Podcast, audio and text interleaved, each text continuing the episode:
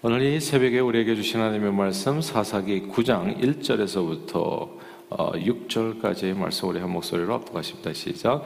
여룻바알의 아들 아비멜렉이 세겜에 가서 그의 어머니 형제에게 이르러 그들과 그의 외조부의 집에 온 가족에게 말하여 이르되 청하노니 너희는 세겜의 모든 사람들의 귀에 말하라 여룻바알의 아들 70명이 다 너희를 다스림과 한 사람이 너희를 다스림이 어느 것이 너희에게 나으냐? 또 나는 너희의 고륙임을 기억하라 하니 그의 어머니 형제들이 그를 위하여 이 모든 말을 세겜의 모든 사람들의 귀에 말하매 그들의 마음이 아비멜렉에게로 기울어서 이르기를 그는 우리 형제라 하고 바알불의 신전에서 은 70개를 내어 그에게 주매 아비멜렉이 그것으로 방탕하고 경박한 사람들을 사서 자기를 따르게 하고 오브라에 있는 그의 아버지 집으로 가서 여룻바알의 아들 곧 자기 형제 70명을 한 바위 위에서 죽였으되 다만 여룻바알의 막내 아들 요담은 스스로 숨었으므로 남으니라 세겜의 모든 사람과 밀로 모든 족속이 모여서 세겜에 있는 상수리 나무 기둥 곁에서 아비멜렉을 왕으로 삼으니라. 아멘. 욕심의 사전적 정의는 분수에 넘치게 무엇을 탐내거나 누리고자 하는 마음입니다. 성경은 늘 욕심을 경계하라고 말씀했지요. 야고보서 1장 15절에 욕심이 잉태한 즉 죄를 낳고 죄가 장성한 즉 사망에 이른다 했습니다. 또한 탐심은 탐하는 마음은 우상 숭배라고도 했습니다. 욕심을 부리게 되면 반드시 그 인생이 망하게 됩니다. 욕심은 우리를 망하게 하는 욕심이 잉태하면 죄를 낳고 욕심은 우리를 망하게 하는 첫걸음이라는 것을 우리는 항상 기억해야 합니다. 성경에 보면 정말 쓸데없는 욕심을 부리다가 그 욕심이 잉태한즉 죄를 낳게 되고 죄로 인해서 사망에 이른 혹은 엄청난 고통을 당한 사람들이 한둘이 아니라는 것을 우리는 보게 됩니다. 무엇보다도 태초의 아담과 하와부터 생각해 보면 이 두 사람은 정말 남부럽지 않은 삶을 살았어요. 온 세상이 자기 것들이었잖아요. 하나님께서는 또 그들을 위해서 에덴 동산이라고 딱 살기로 살기 좋은 환경으로 그들을 그 가운데 두었습니다. 얼마나 살기가 좋았으면 옷이 필요 없을 정도로 이 사시사철의 계절의 변화가 정말 이렇게 그 사시사철이 이렇게 춥고 덥고 이런 내용이 없이 그냥 사시사철이 정말 이렇게 살기가 아주 딱 좋은 우리가 겨울이 되면 썰머스탯을 키잖아요. 그래서 한 70몇 도를 이렇게 맞춰놓고 여름이 되면 또 90도, 100도 올라가면 너무 더우니까 또 70도로 맞춰놓는데 이게 온도가 딱 이게 썰머스탯이나 이런 걸 킬 필요도 없이 그렇게 맞춰줬으면 얼마나 좋겠어요. 그리고 옷을 입지 않아도 이렇게 편하게 지낼 수 있는 그런 온도라면 얼마나 행복하겠습니까? 바로 우리가 기대하고 꿈꾸는 그런 세상이 파라다이스, 파라다이스. 낙원이었거든요. 그 세상을 하나님께서 이 두 사람에게 준 겁니다. 그리고 땀 흘려서 일할 필요가 없어요. 우리는 지금 이게 일하다가 굉장히 이렇게 스트레스 받는 경우가 많이 있잖아요. 그래서 땀 흘려서 일해서 보듯이 먹고 사는 인생, 그래서 생로병 사는 인생에서 이 먹고 사는 일이 보통 문제가 아닌 건데, 이 문제도 하나님께서 한 방에 해결해 주셨습니다. 온 세상에 먹을 수 있는 나무 실과들이 주렁주렁 맺어서 그걸 이것저것 따먹으면서 살아갈 수 있도록 이 실과라는 게 뭐가 의미가 있냐면요. 채소하고 실과가 다른 거예요. 채소는 내가 경작해서 땀 흘려서 경작해서 먹을 수 있는 게 채소고 실과는 경작하지 않아도 저절로 맺히는 것이 실과인 겁니다. 그래서 하나님께서 주시는 축복은요 꼭 기억하세요. 저절로 맺히는 음, 은혜입니다. 저절로 맺히는 선물이에요. 그래서 시편 1편에 보면 복 있는 자는 시냇가에 심은 나무가 시절을 쫓아 과실을 맺은 것 같으니 채소를 얻는 게 아닙니다. 하나님께서 주시는 축복은 늘 과일 열매인 겁니다. 그거는 내가 노력하지 않아도 하나님께서 우리에게 선물로 주시는 은혜라고 얘기하는 거죠. 저는 이런 축복이 저와 여러분 하나님을 믿는 우리들에게 항상 범사에 넘치기를 주님 이름으로 축원합니다. 이게 어떤 차이가 있냐면요. 많이 노력해 가지고 내가 돈을 버는 사람이 있고 어떤 사람은 돈이 나를 쫓아오는 사람이 있어요. 주님의 선하심과 인자하심이 정령 나를 따르리니 하나님의 선하심과 인자하심이 나를 따르게 되어지면은 인생이 그냥 순풍에 돛단 것처럼 나가는 겁니다. 태평양을 어떻게 걷습니까, 여러분?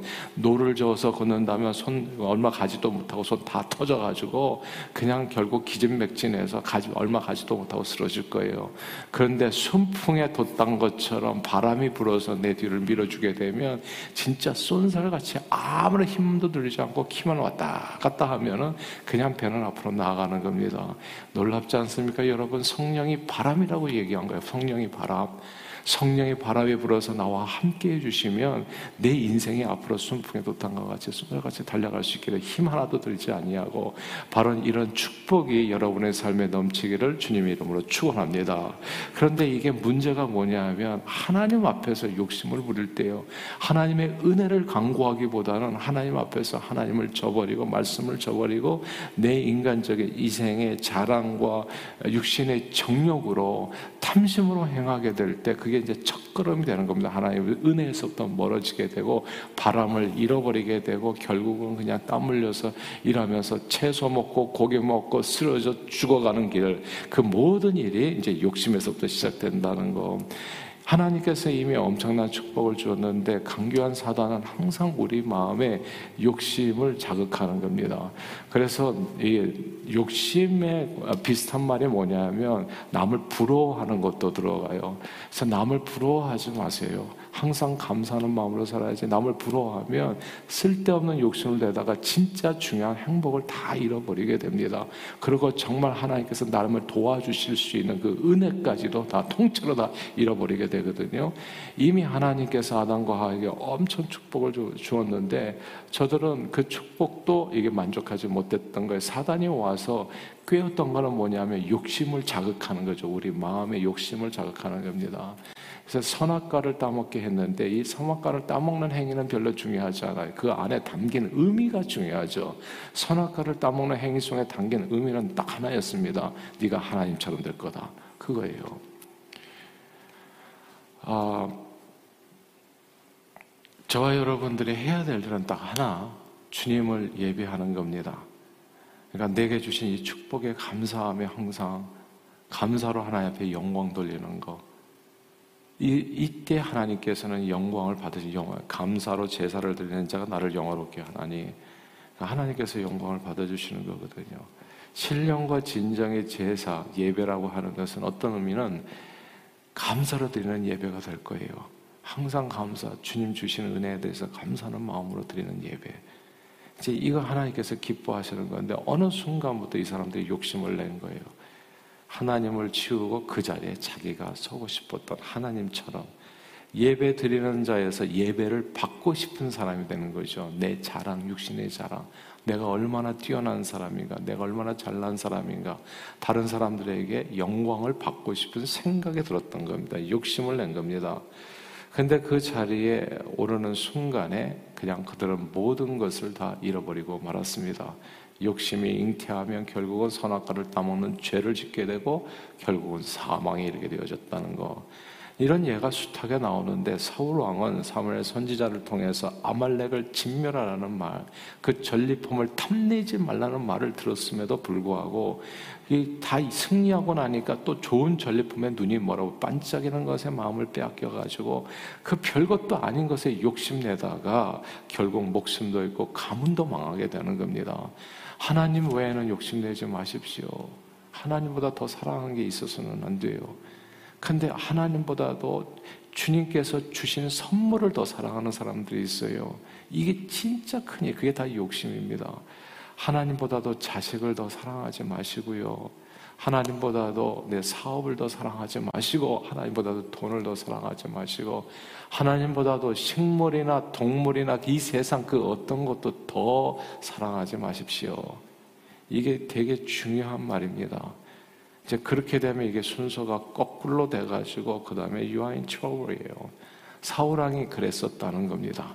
하나님보다도 하나님께서 주신 선물이잖아요. 아말과의 전투에서 승리하게 하셨고 전리품 하나님께서 주신 다 선물인데 그 선물을 하나님보다도 말씀보다도 더 소중하게 생각해서 결국 하나님을 잃게 되면서 나머지 모든 것 목숨까지 잃고 감동하게 됩니다. 다윗왕 다윗 왕은 마치 양 아흔아홉 마리 가진 부자처럼 풍성한 삶을 누렸습니다.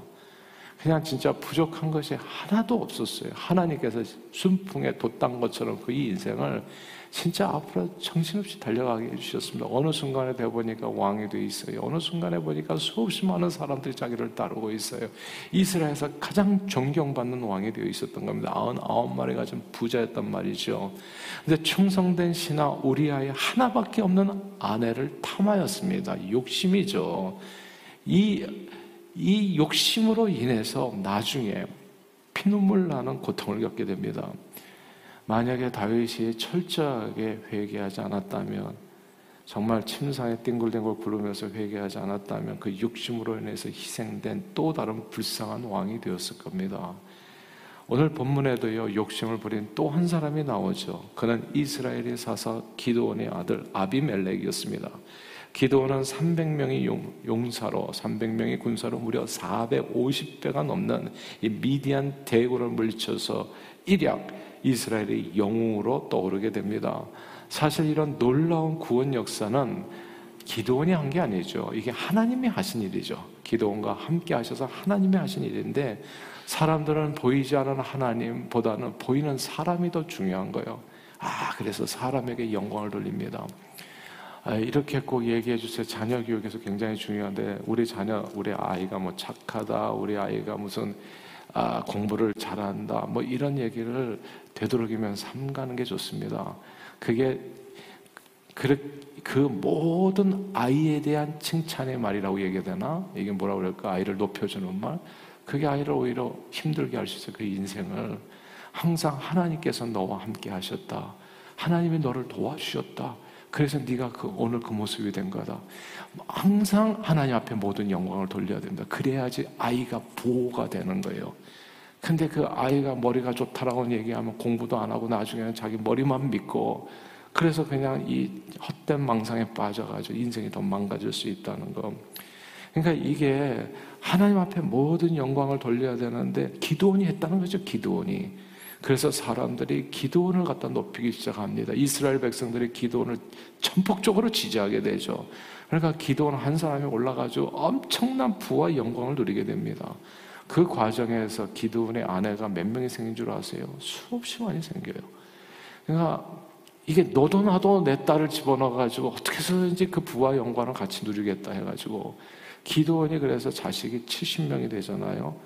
그것도 모자라서 또 세겜, 세겜 땅에 첩까지 한 명 얻어가지고 그 첩을 통해서 낳은 아들이 오늘 본문의 아히멜렉입니다. 아마도 이 아히멜렉은 이 첩살이하는 어머니 밑에서 이 아비멜렉은 이 아비멜렉은 첩살이하는 어머니 밑에서 어린 시절에 아, 자식들이 많으면 문제가 생기죠. 단, 당연히 그 가운데 알력도 생기고 뭐 이렇게 에, 저기 이렇게 에, 그룹도 생기고 다른 형제들에게 아마 많이 구박을 받지 않았을까 한번 생각해 봐요. 기도원이, 기도원의 아들이 무려 70명이었으니까 이 아비멜렉은 거의 존재감이 없지 않았을까. 그리고 어머니가 문하세 지파가 아니에요. 기도는 원래 문하세 지파였잖아요. 그리고 그 가문이 그렇잖아요. 그러니까 여기에 이제 세겜 땅에 있는 예, 예루살렘 북쪽에 있는 그러니까 이 세겜 땅에서 이렇게 왜 세겜까지 가가지고 또 이렇게 또 첩을 얻었는지 알 수가 없는데 그게 욕심이죠 다. 예. 아, 그래서 이렇게 데리고 와가지고 그렇게 어서 아들이 나왔는데 아니 아비멜레 그러니까 이게 또 출신 성분이 세겜이다 보니까 더욱 이렇게 무시받는 삶을 살지 않았을까 생각해요. 그런데 문하세 지파 안에서는 이 아비멜렉을 뒤를 봐주거나 지지해줄 사람이 없어서 거기서 굉장히 외롭고 쓸쓸하게 자라지 않았을까요? 그 미래가 아주 밝지 않았습니다. 그럼에도 불구하고 아비멜렉은 기도원의 아들 중 하나였기 때문에 그보다 훨씬 환경이 안 좋은 친구들이 얼마든지 가능하잖아요. 아버지가 위대하니까 그 아버지를 통해 가지고 먹고 사는 일에는 아무 문제가 없지 않았을까 생각해요. 그러나 아비멜렉은 자신의 미래에 대해서 좀 더 더 욕심을 냅니다. 아버지 기도원의 모든 유산을 자기가 혼자 독차지하기를 원했었던 거예요. 그래서 자신의 어머니 친인척들이 사는 세겜 땅에 가가지고 도움을 청합니다. 자기가 기도원을 이어서 이스라엘을 다스릴 수 있도록 내가 왕이 될 수 있도록 도와달라고 얘기해요. 정말 정치적인 발언을 한 거죠. 그 얘기가 오늘 본문 2절입니다. 9장 2절 같이 한번 읽어볼까요? 9장 2절 시작. 청하노니 너희는 세겜의 모든 사람들의 귀에 말하라. 여룻바알의 아들 70명이 다 너희를 다스림과 한 사람이 너희를 다스림이 어느 것이 너희에게 나으냐? 또 나는 너희와 고륙임을 기억하라 하니. 아멘. 여기서 나는 너희와 고륙이라라는 이 표현을 주목할 필요가 있습니다. 자신의 욕망을 이루기 위해서 아비멜렉이 사용한 감정이 있어요. 그것이 지연이요 혈연입니다. 그래서 지연과 혈연을 말하는 사람은 저는 크리스천이 아니라고 생각해요. 그리스도인들이. 그래서 한국에서 우리 그리스도인들은 정치적 편향 절대 해서는 안 됩니다. 민주당, 공화당 왔다 이렇게 한편으로 이렇게 치우쳐서는 절대 안 됩니다. 그러니까 이게 그, 이게 딱 아비멜렉이 되는 길이에요. 그 길이 딱 아비멜렉이. 그러니까 절대 무슨 대통령 왔다 갔다 하지 마시고요. 그냥 기도를 하세요. 하나님께서 정말 주시는 좋은 대통령, 그리고 누가 대통령이 되든지 마음을 다해서 기도해 주시고 밀어주시고 나는 마음에 안 든다고 안 밀어주고 나는 저 사람이 돼야 된다고 하고 이렇게 편향을 하는 게 아비멜렉이었다는 거. 그리고 이렇게 편향을 가진 이 아비멜렉과 그 세겐 지파가 나중에 어떻게 되는지 내일 모레 나오는데 결국 다 망하게 되는 겁니다. 그 길을 가서는 안 되겠죠. 나는 너희와 고륙이라는 이 표현, 자신의 욕망을 위해서 아비멜렉이 지형과 혈연이라는 이 감정을 이렇게 사용하는 겁니다. 지역 감정을 부추기고 혈연 관계를 강조해서 나와 너를 나누는 겁니다. 우리와 저들을 나누는 거죠. 문하세 지파와 세겜 지파를 나누고 같은 민족인데도 불구하고 같은 형제들을 적으로 만들어서 내가 원하는 것을 취하는 아주 질 나쁜 정치적 행태인 겁니다. 이건 참으로 독이 든 성배예요. 우리 편이라고 하면 우리 어떻게 됩니까? 예. 아 이게 이게 굉장히 듣기가 아주 달콤하잖아요. 근데 이 독이 든 성배를 마시면 다 죽습니다. 그런데 이 세겜 사람들이 이 아비멜렉의 말에 동요했습니다. 아마 세겜 사람들은 마치 영호남 한국의 갈등처럼 문하세 지파 사람들에게 오랫동안 차별 대우를 받아왔다는 어떤 감정의 쓴뿌리가 남아있지 않았나 생각합니다. 저들은 내가 너희의 고륙이다. 나는 세겜 사람이다. 라는 이 한마디 말에 완전히 마음이 기울어져 버립니다. 아, 이 사람이 대통령이 돼야 되겠구나. 예. 정말 이게 이 사람이 우리 편 아니냐. 우리 지역 사람 아니냐. 이렇게 된 거예요. 그래서 전체적인 이 이스라엘 나라를 그냥 깨 부수는 겁니다. 다 쪼각쪼각 나가지고 서로 다투게 하고 이전 투기하게 하고 서로 동족 상잔의 비극으로 끌어가는 게 이게 지형과 혈원부터 시작된다는 거. 근데 이, 이게 그냥 얼마나 달콤한지 이 얘기 우리가 해야 된다 이번에는 이 대통령은 이 말에 그냥 다 넘어가가지고 아비멜렉과 뜻을 같이 하기로 세겜 사람들이 마음을 먹게 됩니다. 오늘 본문 3절인데요. 3절 한번 같이 읽어볼까요? 3절 읽겠습니다. 시작.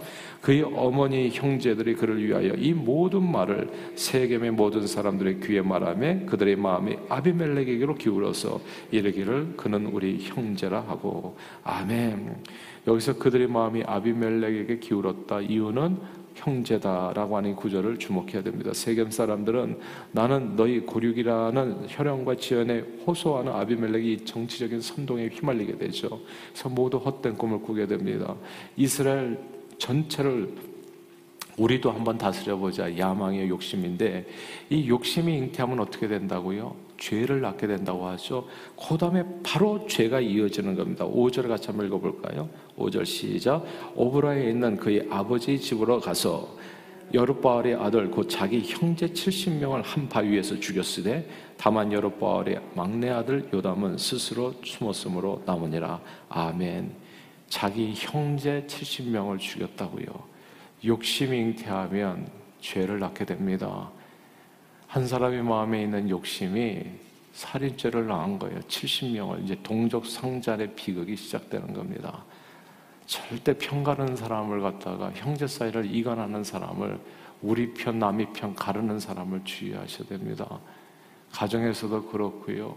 교회에서도 그렇고 이 사회에서도 그렇고 그리스도인들은 그런 사람들 편에 서서는 절대 안 됩니다. 주님을 믿고 의지하면 십자가에서 하나가 되어집니다.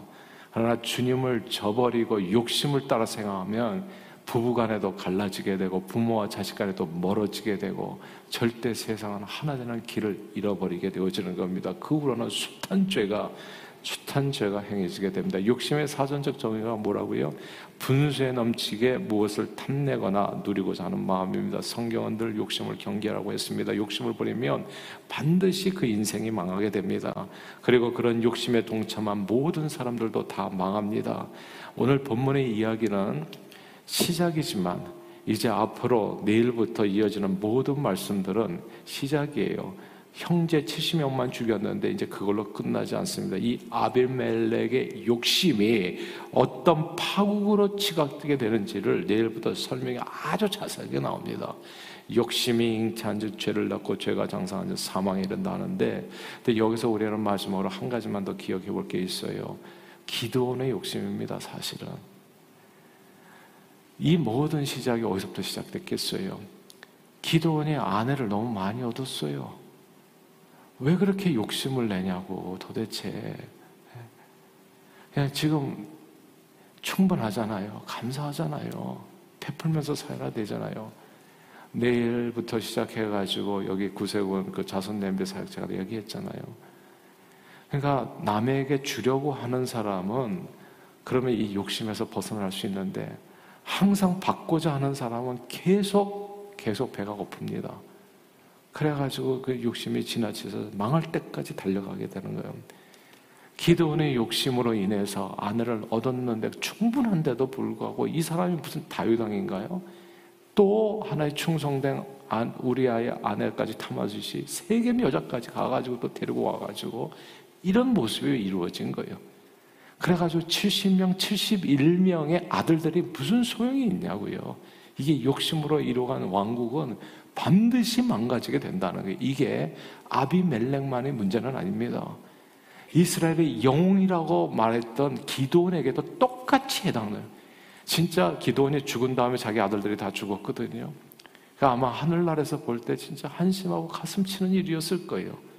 아들 그렇게 많이 나오면 무슨 소용이냐고 다 하루아침에 다 죽어버렸는데 그래서 욕심이 잉태한 즉 죄를 낳고 죄가 장성한 즉 사망이 이른다는 사실을 꼭 기억하시고 특별히 오늘 주일날 우리 추수감사주일이잖아요. 욕심을 이기는 방법 두 가지를 알려드릴게요. 그리고 마치겠습니다.